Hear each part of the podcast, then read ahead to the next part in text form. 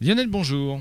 Bonjour. Vous allez nous parler aujourd'hui de turbines et en l'occurrence de turbines aquatiques. Absolument. Et une petite PME irlandaise vient de développer une turbine tout à fait innovante.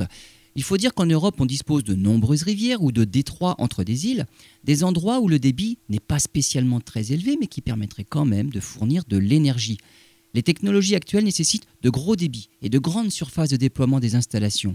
Avec cette nouvelle turbine, il serait possible d'exploiter les cours d'eau moins importants. Et il faudrait même dire avec ces turbines, puisque ce marché de niche concerne en fait deux projets, l'une d'une puissance de 25 kW et l'autre de 60. L'exploitation des rivières permettrait d'utiliser une ressource abondante et surtout très accessible. Les dispositifs comportent deux turbines à axe vertical qui tournent vers l'extérieur pour détourner naturellement le courant, les organismes marins ou les débris.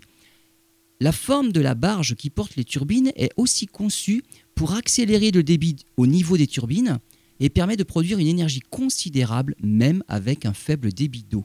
Le concept est aussi pensé pour remplacer facilement les pièces défaillantes sans avoir à tout démonter et tout sortir de l'eau.